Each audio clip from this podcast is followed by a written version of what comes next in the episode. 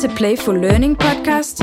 Playful Learning er et samarbejde mellem professionshøjskolerne i Danmark og Lego-fonden. I denne podcast undersøger vi forholdet mellem leg og læring, og hvordan vi bedst muligt understøtter børns kreative og eksperimenterende tilgang til verden. Din vært er Tobias Heiberg. Velkommen indenfor. Velkommen til dette fjerde og sidste afsnit i Playful Learnings temaserie om lejende tilgangen til onlineundervisning. I dag vender vi fokus mod dem, det hele handler om, nemlig skoleeleverne. Derfor har vi inviteret Amalie Jørgensen, Bjørn Hansen og Esther Petersen til en snak om, hvordan de ønsker digital undervisning skal se ud i fremtiden, på baggrund af deres erfaringer under hjemsendelsen i foråret 2020. I vores samtale kommer vi blandt andet ind på faglig fordybelse, behovet for medbestemmelse og frihed under ansvar i det digitale undervisningsrum. Og så taler vi i øvrigt om, hvad vi kan tage med os fra nedlukningen i den måde, vi planlægger undervisning på til daglig. Afsnittet er lavet i samarbejde med CFU Danmark-projektet Distance Learning Through Play. Projektet handler om at samle de gode eksempler og materialer, skabt under coronanedlukningen, samt udvikle nye digitale formater, der kan understøtte kreativitet, samarbejde og lærende fællesskaber. Rigtig god fornøjelse.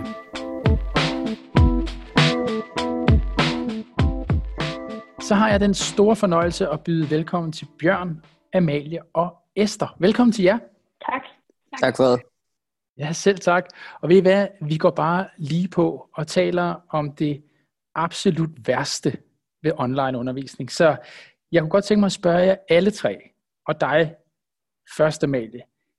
Hvad er egentlig det værste, en lærer kan gøre i online undervisning? Jeg havde en lærer, som øhm, delte os op i nogle grupper inde på Teams, og så øh, gav han op, en, os en opgave hver, og så øh, skiftede han mellem de der rum, så hver eneste gang man skulle finde ham for at spørge om hjælp, kunne man ikke finde ham, og det var ret irriterende.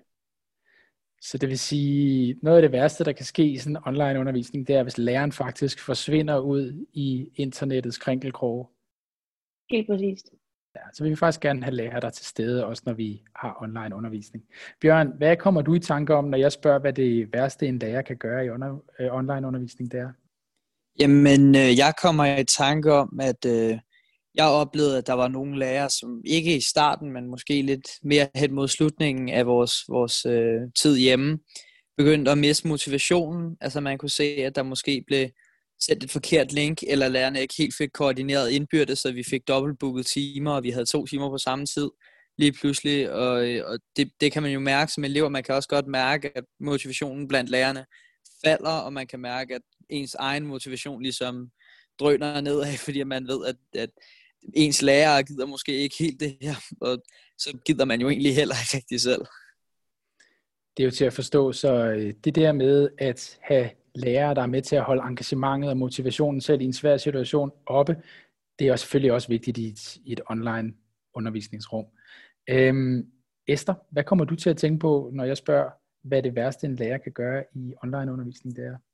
Jamen, øh, fra mit synspunkt som 9. klasses elev øh, under corona skolenedlukning, der øh, savnede jeg noget mere øh, engagement fra lærerne i at lave kreative opgaver og måske lidt mere spændende undervisningsforløb under, under corona. For jeg var jo faktisk i tvivl om helt i starten, da vi først blev lukket ned, om jeg skulle til eksamen. Og det følte jeg mig på ingen måde klar til, fordi vi fik en overfyldt aula indbakke og øh, skulle mødes en gang dagligt klokken kvart over ni, og så så vi ellers ikke rigtig hinanden resten af dagen. Så vi sad faktisk bare meget selv derhjemme og fik lister og lister og lister af ting, vi skulle læse op på til eksamen. Og, og, det, og det holdt bare ikke, fordi man kørte død i det, og, og man så aldrig sin lærer. Så det der med, at, at læreren ligesom var til stede, og man havde de der diskussioner, som man ellers savnede med, sin, med sine venner og sine klassekammerater på det øh, virtuelle forum, det, er bare, øh, det var bare super vigtigt. Fordi hver gang vi ligesom mødtes, så havde vi gået på mod igen. Men, men de dage, hvor vi næsten aldrig så hinanden, der, der var det meget, meget ensomt at være derhjemme. Så noget af det værste, en lærer kan gøre i online undervisning, det er at overbebyrde eleverne med en masse opgaver, og i virkeligheden lade dem sidde alene uden at møde deres klassekammerater og lærere undervejs. Nu har jeg jo ikke inviteret jer med til det her afsnit for at sidde og kritisere den danske lærerstand sønder og sammen, for jeg tror, vi alle sammen var sat i en situation, hvor det var rigtig svært at have med at gøre, og hvor man sagtens kunne både miste motivation og overblik undervejs. Nej, jeg har selvfølgelig inviteret jer ind til den her samtale, fordi vi skal prøve at blive kloge på, hvordan er det så, man kan skabe kvalitet i sådan en online undervisningsrum, og er der noget, vi kan overføre for det, vi har lært os til det, til det fysiske undervisningsrum. Så derfor så vil jeg høre dig, Amalie. Når øh, man ser på den digitale undervisning, som du jo oplevede ret meget på det tidspunkt, hvor, hvor landet var lukket ned, hvordan synes du så, den ser anderledes ud i forhold til den undervisning, du kender fra det normale, sådan fysiske klasselokale? Der var meget mere stille, da vi havde digital undervisning, fordi at enten havde alle deres mikrofoner på mute, eller så gjorde lærerne for, det for dem. Øhm, og så som Esther sagde, så øhm, var det meget sådan ensomt at sidde alene eller i grupper hele tiden, fordi man ikke rigtig fik den samme lærerkontakt, så man kunne ikke lige hurtigt spørge, spørge om hjælp, hvis der var et eller andet. Så på den måde, i forhold til, at du er vant til at være sammen med dine lærere og dine klassekammerater, så, øh, så savnede du dem faktisk, da, da I overgik til det digitale format? Ja, det synes jeg i hvert fald, jeg gjorde. Det, jeg synes, det var meget ensomt i længden. Altså de første to-tre uger var det hyggeligt nok, så kunne man bare sådan ringe hinanden op efter skole, men da man sad alene i flere uger, så blev det meget hurtigt meget ensomt. Ja, så du taler om det der med at føle sig lidt alene, og alting er meget stille og bliver en lille smule ensom. Bjørn, jeg kunne godt tænke mig at spørge dig, hvordan du øh, oplevede det. Følte du dig overhovedet som del af en, af en klasse, øh, da du blev undervist online? Ja, øh, jeg følte mig en del af en klasse på en måde. For øh, min lærer, jeg synes, mine lærere var rigtig, rigtig gode til ligesom at få os inddelt i grupper og sådan noget, men, men det er jo slet ikke, det kan slet ikke engang sammenlignes med, med det, med det fællesskab, du har, når du altså møder op i skolen, fordi der er jo ikke den der med, at når læreren er færdig med at sige noget, og du går ud i grupper, eller endelig inden du møder an om morgenen, så er der jo ikke den der venskabelige samtale. Du møder et muted, og du forlader mødet muted næsten. Øh, og så kan det godt være, at der kommer nogle gruppearbejder, hvor du så kan ind imellem lige snige en hyggelig samtale ind men, men det, det sker jo slet, slet ikke, som det plejer i det fysiske. Så altså, man kan godt føle sig som en del af en klasse, men, men, men slet ikke i nærheden af, hvad du plejer at kunne i en, i en fysisk klasse. Endte du med at savne det? Altså savnede du det fællesskab, den måde at være sammen på? Helt sikkert. Øh, jeg, man, man, savner, man savner selvfølgelig at, at møde ind øh, og snakke med sine venner, og altså måske lave et eller andet hyggeligt sammen efter skole. Selvfølgelig savner man det. Øh, men, men på et eller andet tidspunkt, der, der, da, da det måske var død lidt ned, der, der kunne man ringe sammen og så gå en tur, selvfølgelig med afstand og sådan noget. Det hjalp en del på det. Men, øh, men, men lige de første, der, der savnede man det rigtig meget, det der med at se nogen, man, øh, og, og snakke med nogle andre end ens forældre. Ja, det tror jeg, vi alle sammen gjorde. Man kan sige, igen handler det jo ikke om at, at pege fingre af det, der foregår i online undervisning. Det handler om at blive klogere på, hvordan vi kan lave god online undervisning. Og det I siger, Amalie og Bjørn her, betyder jo, at man som lærer, vi som underviser, er nødt til at være meget opmærksom på den der sociale dimension, og måske også det der med, at man ikke altid skal møde ind muted og forlade skolen muted, som du taler om, Bjørn. Esther, hvis nu vi spoler tiden tilbage til den der første nedlukning, hvordan havde du det, da du skulle tænde for skærmen der første gang til online undervisning? Jeg havde det super fedt. Altså, det kan jeg lige så godt sige. Jeg tænkte, fedt, to uger, hvor det er, at vi egentlig bare kan fordybe os derhjemme. Og, øh, og jeg, altså, jeg kan lige så godt være ærlig at sige, at da jeg startede i 9. klasse, trods af at have fantastiske lærere og fantastiske venner, og egentlig altid godt at kunne lide skolen, så var jeg, så var jeg skulle være, være lidt skoletræt. Øhm, så jeg tænkte, at, at det var en fed mulighed for ligesom at kunne bruge et par uger derhjemme, slappe lidt af, få fordybet sig i noget, og egentlig øh, forberede sig til, til sin eksamen. Øhm, og så da de to uger, de bare blev forlænget, og bare blev forlænget, og blev forlænget, og blev forlænget, så blev det simpelthen sværere og sværere at komme op. Men, men jeg var egentlig meget håbefuld, og, og glædede mig meget til at komme i gang med den her øh, online undervisning, fordi det var også en eller anden, ja, det var på en eller anden måde lidt fedt at være en del af den generation, som ligesom fik lov til at, at prøve det og gøre sig nogle erfaringer, og jeg glædede mig mega meget til, at det ligesom var over, og vi ser, om vi kunne lære noget af det her online undervisning. Men, men jo flere uger vi ligesom kom ind i det, jo, jo sværere blev det bare at holde gejsen oppe. Men jeg var faktisk meget, meget håbefuld og, Og jeg synes faktisk, at det var på sin plads, at skolerne lukkede ned dengang. Det er jeg enig med dig i, og øh, jeg tror også, vi skal prøve at skille lidt ad. En ting er jo, at man bliver frustreret og øh, ensom måske af, at man er lukket inde, fordi at det var vi nødt til at gøre. Og noget andet er, at det kan være den online undervisning, der gør, at man bliver frustreret over tid. Du taler om at blive lidt udmattet efter de første 14 dage. Hvis du nu tænker tilbage, var det så mest af alt, fordi du blev frustreret over, at du nærmest ikke måtte forlade dit hus, eller var det fordi, du sad i online undervisning hele tiden? Var det ligesom det, der blev det udmattende? Det, der var det udmattende, det var for det første selvfølgelig det sociale. Jeg tror, at hvis det udelukkende var det faglige, som der skulle fokuseres på, så kunne vi egentlig godt have kørt med, med, fag, øh, eller med online undervisning længere tid endnu, fordi det faglige efterslæb er heller ikke lige så stort, som det egentlig var forventet. Men det, der var hårdt for alle os elever i høj grad, det var altså, øh, det, var altså det med at, at savne sine venner og savne den der kontakt med sine lærer. Så det var det, der ligesom var trættende i længden. At de sad lige om på den anden side af skærmen, men man måtte altså ikke mødes med i skolen. Så, så det var ligesom det, der var det, det, der var det demotiverende ved at...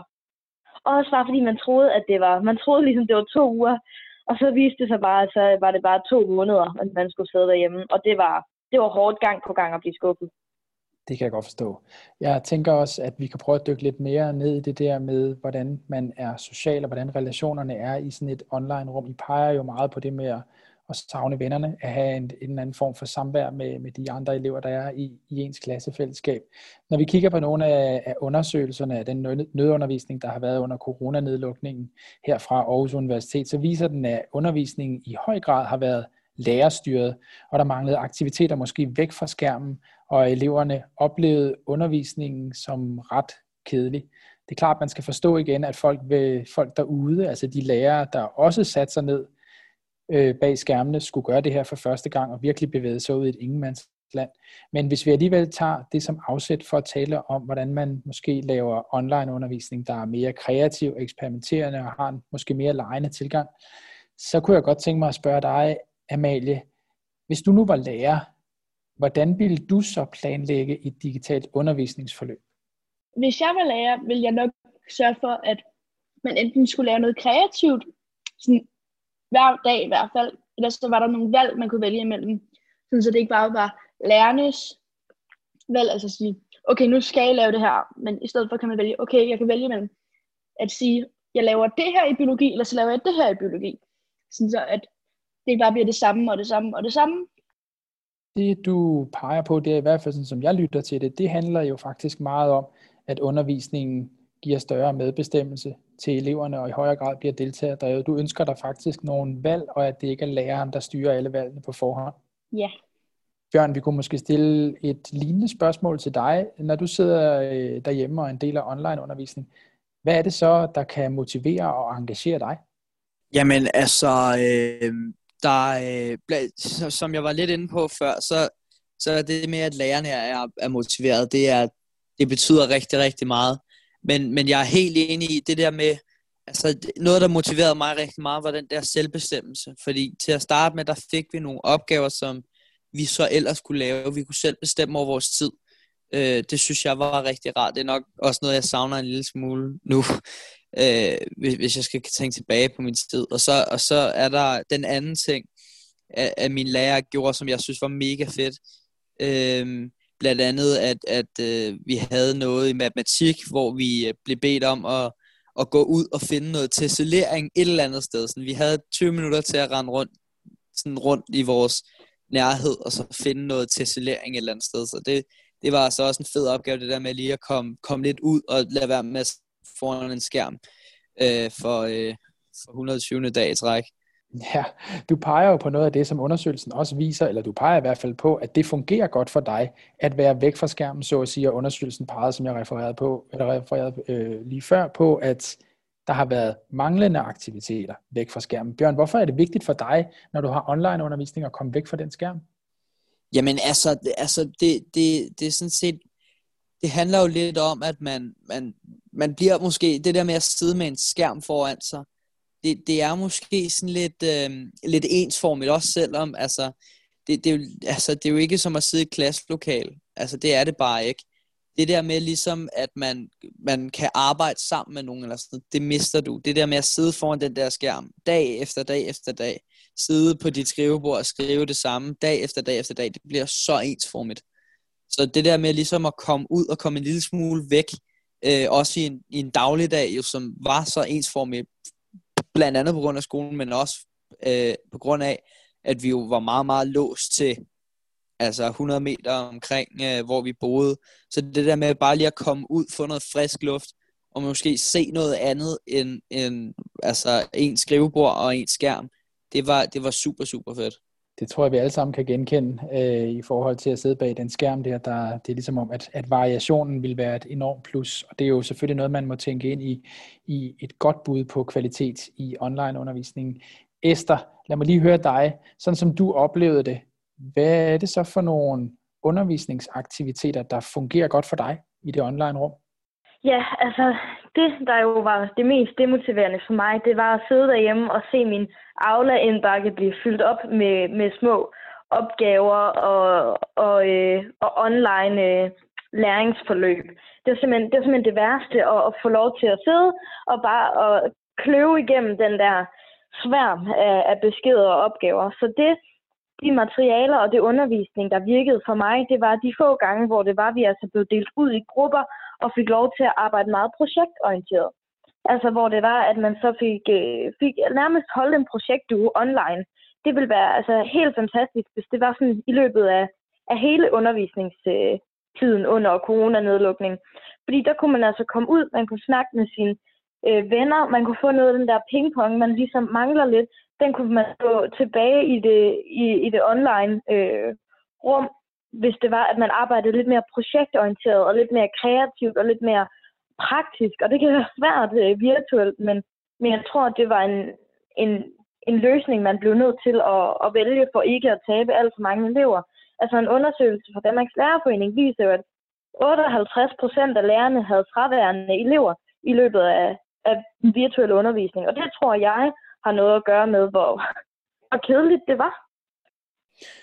Nu er din anbefaling jo så, at vi som undervisere virkelig gør os umage for at lave projektorienteret undervisning, også i det her online-univers, og øver os i, at det må være den tilgang, vi har, i stedet for at bænke alle bag skærmene i timevis. Øhm, Esther, hvorfor er det vigtigt for dig at arbejde eksperimenterende og kreativt og projektorienteret? Det er fordi, at under, under den øh, tid var, var der intet, der var eksperimenterende og spændende og kreativt. Alt var det samme. Man stod op på samme tidspunkt, man gik i seng på samme tidspunkt, man lavede præcis det samme i løbet af dagen. Man snakkede måske med fire forskellige mennesker i sin familie, og det var det, man gjorde. Så vi havde brug for noget eksperimenterende og noget kreativt og noget spændende og noget sjovt i vores undervisning. Og det kan man bare få øh, gennem noget, noget projektorienteret, hvor man kunne brainstorme, og man kunne få det der pingpong og og en, en god debat. Det var bare det, der manglede for, at man ligesom fik en lille smule ja, livskvalitet, fordi ellers så var det bare øh, kedeligt og demotiverende at være ung under corona. Jeg synes, det er vigtigt, at, øh, at vi som undervisere blandt andet kan bære din livskvalitet i vores hænder, øh, og særligt i sådan en situation, hvor du taler om at blive overdynget af sådan en sværm af beskeder og opgaver på Aula. Jeg bliver nødt til lige at spørge dig, hvis når vi nu sidder over for hinanden på den her måde og, og taler sammen om kvalitet i onlineundervisningen, hvad er egentlig dine bedste anbefalinger? Hvis jeg nu gerne vil øve mig i at skabe kvalitet i det der online-univers, hvad vil du så anbefale mig at tænke over? Jamen, øh, jeg vil anbefale dig at tænke over, at vi har nogle elever, som sådan set ikke er anderledes fra da man, fra da man slap dem i det fysiske lokale. Nogle elever, der stadig har brug for at blive inddraget, og nogle elever, der stadig synes, at en anderledes og varieret undervisning er mega fed. Så det, man skal huske på som lærer, og vi har meget dygtige lærere i Danmark, som også ja, blev kastet ud i en ret øh, vild situation, men det, man skal huske på som lærer, hvis vi ender i en nedlukning igen, det er, at man skal prioritere det sociale. Vi øh, kørte i de, i de første par uger en, en lille konkurrence, hvor det var, man skulle, øh, hvor det var også elever, der ligesom planlagde en, øh, en lille konkurrence, hvor det var, man skulle, øh, for eksempel en af dagene skulle man tage et billede, hvor man var i noget vand, og så sende ind, og så den mest kreative vandt ligesom et eller andet, en eller anden præmie. Og det er sådan nogle ting, som bare gjorde, at, øh, at hver dag kl. 12, så skulle vi simpelthen finde øh, det der billede og klare den der konkurrence, og og det var sådan noget, som gjorde, at vi fik lidt mere struktur og, og lidt mere spænding ind i vores dag, fordi vi, fordi vi lige pludselig skulle lave noget andet end Aula-opgaver. Så skulle vi ud og opleve noget og tage et billede og være kreative, og det var super fedt. Og det er bare det, der er brug for, at lærerne ligesom faciliterer. Fordi ellers så er der bare nogle elever, som måske var de ikke udsatte før, eller udfordret før. Det bliver de så efter corona, hvis det er, at man bliver ved med at tabe nogen på den sociale side. Tak for den rigtig gode anbefaling, Esther. Nu går vi lige ind i det rum, der handler om den fysiske undervisning, som I, i hvert fald i de fleste tilfælde er tilbage i lige nu. Man skal jo sige, Esther, du er faktisk holdt op i 9. klasse, som du færdiggjorde, men du har jo gået i skole hele dit liv, skulle jeg til at sige, og jeg kan jo sagtens huske, hvordan det var her for et ganske kort øjeblik siden. Nå, I er øh, tilbage i den fysiske undervisning, og jeg synes jo også, at der må være noget, vi har lært af det her. Vi blev kastet ud i et ingenmandsland og skulle for første gang for alvor virkelig øh, stemle sammen i det her digitale undervisningsunivers. Så nu kunne jeg godt tænke mig at spørge jer, hver især 1, 2, 3, som vi gjorde i starten, om der er et eller andet, I savner fra det digitale undervisningsrum i den skoleform, som vi kunne kalde den almindelige eller normale skoleform. Amalie, er der et eller andet, du savner fra det digitale? Ja, altså nu bor jeg øhm, 40 minutter væk fra min skole, 40 minutter hen, en halvanden time på vej tilbage. Så jeg savner egentlig bare, at jeg kan være der sådan hjemme, hvor jeg ikke behøver at bruge de der to timer på transport hver dag. Og så savner jeg også roen, fordi det var meget rart, at man kunne sidde helt selv og koncentrere sig om det, man gerne vil. Men selvfølgelig, der var det selvfølgelig det sociale, man godt kunne savne, men det var stadig rart lige at have det der tid for sig selv, hvor man bare kunne fokusere på den opgave, man var i gang med. Det kan jeg da godt forstå. Det behøver jo ikke være enten eller, men man kunne faktisk godt tænke sig, at der var mindre transporttid, og at der var mere ro i den normale skolehverdag. Bjørn, er der noget, du tænker, du savner ved det digitale? Jeg var, øh, jeg var lidt inde på det lige før, øh, hvor jeg øh, sagde, at øh, jeg savner nok den der øh, bestemmelse over sin egen tid. Altså det der med, øh, det, det er jo ikke alle, der har det sådan, men jeg har det nok sådan, at, at jeg kan bedst lide at blive givet nogle opgaver, og så selv ligesom finde ud af, om jeg har lyst til at lave den opgave nu, og den opgave i morgen. Øh, og så, øh, så savner jeg det, det er nok ikke noget, jeg sådan har, eller det er noget, jeg sådan har opdaget nu, når jeg kommer tilbage. Jeg savner nok det der med, at man ligesom kan åbne døren, øh, eller et eller andet, fordi øh, jeg, har, jeg, jeg er lidt uheldig, som rigtig mange skoleelever i Danmark, med, at, at der er så ufattelig enten varmt eller koldt i mit klasselokale, og det er meget rart, når man sidder derhjemme, at man ligesom selv kan bestemme, hvor varmt der er og sådan noget, fordi at, øh, at øh, det der med undervisningsmiljø, det, øh, det kan man nok godt savne lidt øh, nede i skolen, øh, og det var jo noget, man havde herhjemme under, øh, under online undervisning. Det kan jeg godt forstå, så du ønsker dig i virkeligheden større grad af frihed til selv at, at tage del i at vælge de opgaver, du måtte løse, og måske også tilgangen til dem, men faktisk også at kunne indstille på det undervisningsklima, du har omkring dig, hvilket du selvfølgelig havde mulighed for derhjemme. Det kan jeg godt forstå. Esther, hvad kommer du til at tænke på, når jeg spørger til, hvad du savner ved det digitale undervisningsrum? Jamen altså, nu er jeg jo stoppet i, i grundskolen, men heldigvis så har jeg brugt det meste af mit liv, som du også sagde, på at, at gå i skole. Og det jeg måske godt kunne savne lidt, når jeg ser på det udefra, så er det den der omstillingsparathed, som folkeskolen øh, virkelig viste under coronanedlukningen. Altså, der, det kan godt være, at den øh, online undervisning ikke var helt optimal, men vi havde altså en folkeskole, der beviste, at det ikke var så svært at ændre på den, når det var, man fik lidt frihed. Så det, jeg måske savner, det er også den omstillingsparathed, nu hvor man er kommet øh, tilbage i skole. Jeg har snakket med rigtig mange lærere og med rigtig mange øh, skoleledere, og hvor jeg er blevet mødt af sådan en, hvor jeg har spurgt, om, hvad har I så lært? Hvad har I så lært af corona? Hvad tager I med videre? Og så snakker de om alt muligt med bevægelse, og det er vigtigt, og det har vi fundet ud af, at det sociale er vigtigt, det har vi fundet ud af. Og så spørger jeg ligesom, men hvad tager I så med videre? Og så bliver man lidt mødt af sådan en, nå, men øh, det ved jeg ikke rigtigt, vi skal jo bare tilbage til det normale. Og så tænker jeg, nej, nej, nej, fordi der er så meget, vi har lært af corona jo. For eksempel dengang, at, at nu, øh, nu er det jo online undervisning lige før sommerferien, så kunne man komme nogenlunde tilbage i skole. Og der oplevede vi bare nogle lærere, som var mega gode til at komme udenfor, for eksempel. Og det er sådan nogle ting, som jeg måske godt kunne savne, øh, at, at man ligesom ikke gik tilbage til det normale, men at man i stedet for lærte noget af det, øh, som, man, som man oplevede dengang, at skolen åbnede lidt op igen. Men hvis man skal lige tage det online, komme ud af tidsspor, men hvis man lige skal tage det online, så det, som jeg tror er rigtig, rigtig vigtigt at holde fast i efter corona, det er alle de udsatte unge, som ikke kommer i skole hver dag. Det er de ensomme unge, som sidder derhjemme, og de udfordrede unge, som ikke er i stand til at, at være i skole. Det så vi også i ved en undersøgelse, der viser, at 75.000 har et forhøjet fravær. Under corona, så blev det lige pludselig normalt at sidde derhjemme og, og være lidt ensom og ikke rigtig kunne deltage i, i, det, i, det fy, i den fysiske skole. Det blev en normalitet, så jeg tror, vi har opdaget en ny mulighed for at få de der udsatte elever op af, af, af stolen, og så ind foran skærmen og få noget undervisning den vej igennem. En, en idé, som vi måske slet ikke havde tænkt over før. Det er måske en måde at få nogle, nogle udsatte unge, som sidder derhjemme, til at, at deltage i en eller anden form for undervisning. Det synes jeg, der er en ekstremt relevant pointe, at der nu faktisk er skabt en kanal, som alle er fortrolige med, både lærere og elever, i forhold til at få imødekommet nogle af dem, der måske har lidt vanskeligt ved at komme i skole og kan have for meget fravær. Og så er jeg glad for dit sidespor. Øh, det skal du på ingen måde undskylde, fordi det var et godt sidespor. Og i virkeligheden så viste det også, at øh, vores uddannelsessystem i høj grad er i stand til at forandre sig meget, meget hurtigt.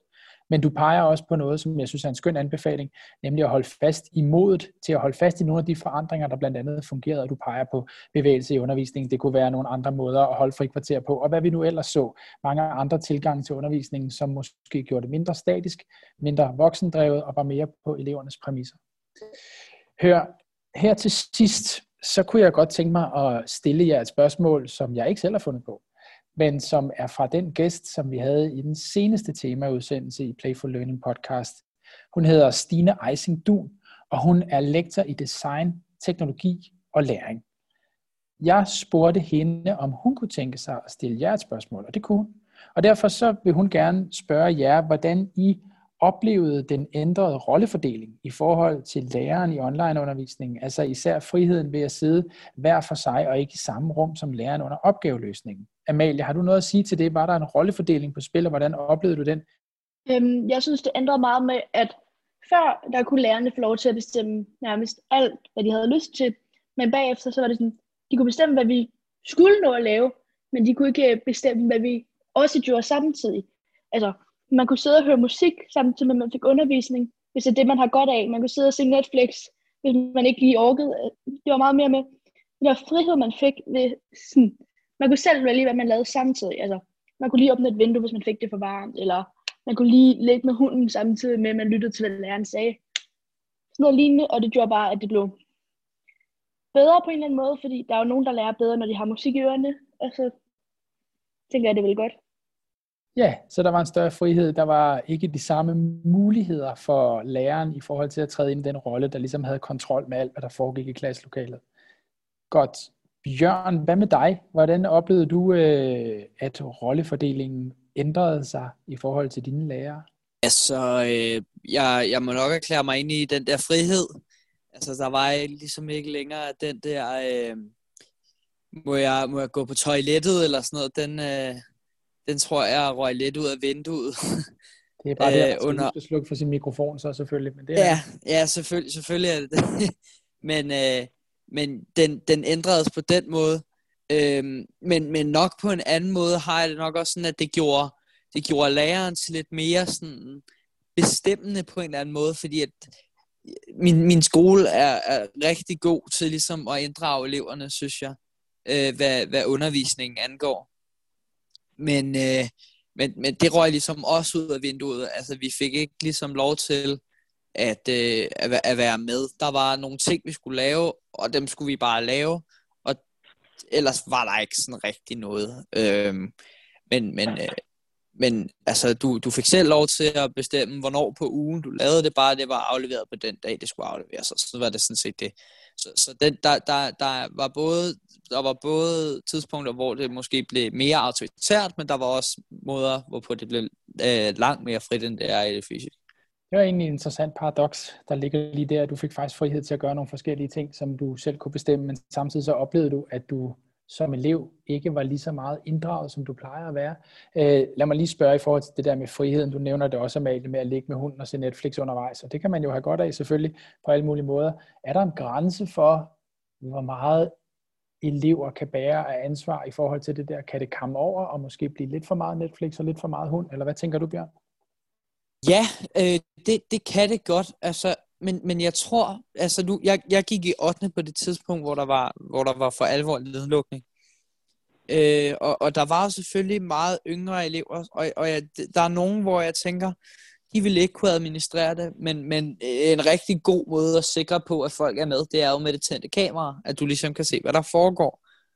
Øh, fordi ellers kan man jo bare lægge sin telefon et eller andet sted, og så ellers gå fra den med, med kameraet slukket. Så, så ja, der er en grænse, men, men den er meget, meget nem at, at, at, at spore sig ind på med, med det tændte kamera og samtidig kan den online mulighed så faktisk give noget, give noget frihed under ansvar, hvis, øh, hvis ellers man håndterer det rigtigt som underviser. Esther, du skal også have lov til at, at svare på, hvordan du oplevede det her med rollefordelingen i det her online-univers mellem lærer og elev. Mm.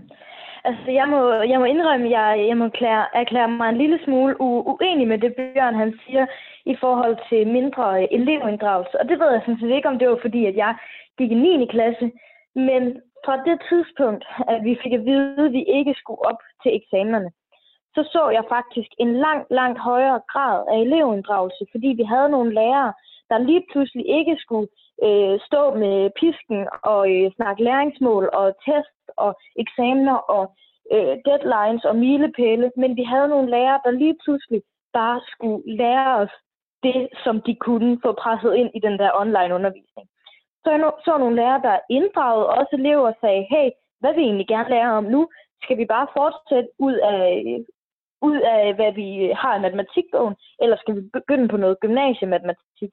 Altså, det var sådan nogle, det var sådan nogle ting, der ligesom, der ligesom blomstrede hos lærerne, sådan nogle idéer til, hvordan man egentlig kunne inddrage eleverne bedst muligt, da de ikke længere var presset af eksamener og test og læringsmål osv. Og, og det tror jeg bare, det er rigtig vigtigt ligesom at tage den erfaring med videre, Altså, at vi havde en rollefordeling, der faktisk skiftede lidt, fordi det kan godt være, og vi snakker rigtig meget om, at vi elever er presset og eksamensangst og sådan noget.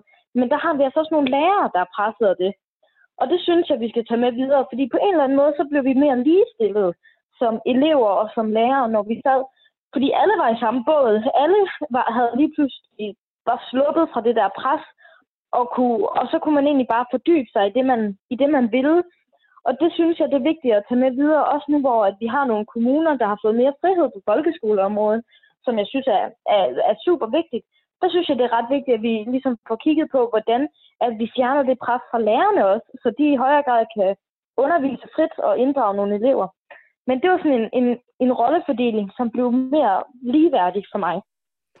Det var da interessant, og et interessant perspektiv, som jo ikke nødvendigvis handler om det med den online undervisning, men som er en konsekvens af, at covid-19-situationen gør, at I ikke kunne gå til eksamen, og pludselig sænker skuldrene sig hos alle, og det er ikke nødvendigvis målene, der bliver det eneste saliggørende fokus. Og så taler du om, at der bliver lige pludselig plads til en mere jævnbyrdig og ligeværdig relation. Oplevede du så også, at der blev bedre plads til den kreativitet, det eksperimenterende og måske lejende læringsrum, som vi talte om det tidligere?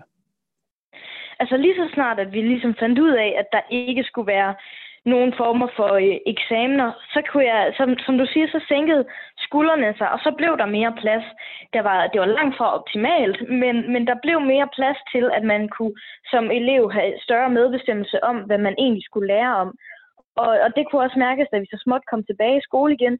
Der var nogle dage, hvor det blev lidt for hyggeagtigt, og hvor vi ikke rigtig lavede noget, for vi var færdige med pensum. Men, men der var også nogle, nogle dage, hvor man virkelig bare kunne, kunne fordybe sig i noget og kunne være kreativ og, og, øh, og eksperimenterende, som du siger. Men, men, det, er, men det krævede lige den der aflysning af afgangseksamen, og det synes jeg, det giver stof til eftertanke.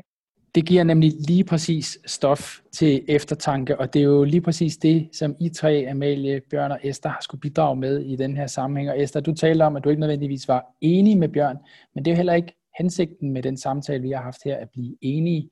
Fordi det er snart et spørgsmål om at prøve at forstå den mangfoldighed af virkeligheder, der udspillede sig i landet, i skolerne rundt omkring, i forhold til, hvordan det var under coronanedlukningen, og det med at være tvunget ind i digitalt undervisningsunivers, og selvfølgelig også forstå, hvordan kan vi arbejde med kvalitet i det, og hvordan er det, at vi kan tage nogle af de erfaringer med ind i den måde, vi laver undervisning på til daglig. Amalie, Bjørn og Esther, I skal have kæmpestor tak for, at I vil være en del af Playful Learning podcast. Tak, tak fordi vi måtte være med. Tak for nu. Det var alt for Bjørn, Amalie og Esther. For at sende dig godt videre, vil jeg give en lille opsummering af, hvad vi har været igennem i dagens afsnit. Vi har talt om behovet for afveksling og medbestemmelse i den digitale undervisning. Specielt i en hverdag, der ikke bød på særlig meget variation under coronanedlukningen. Og så har vi talt om muligheden for selv at have indflydelse på ens undervisningsvilkår og finde ro til at fordybe sig fagligt på ens egne præmisser. Sidst men ikke mindst var vi inde på, hvor vigtigt det er, at vi våger at tage de bedste erfaringer med os fra nedlukningen. Vi skal med andre ord ture at tage fastgroede vaner og traditioner op til pædagogisk diskussion med børns perspektiver og behov for øje. Denne podcast er produceret og tilrettelagt af Mathilde Vistoft. Tak fordi du lyttede med.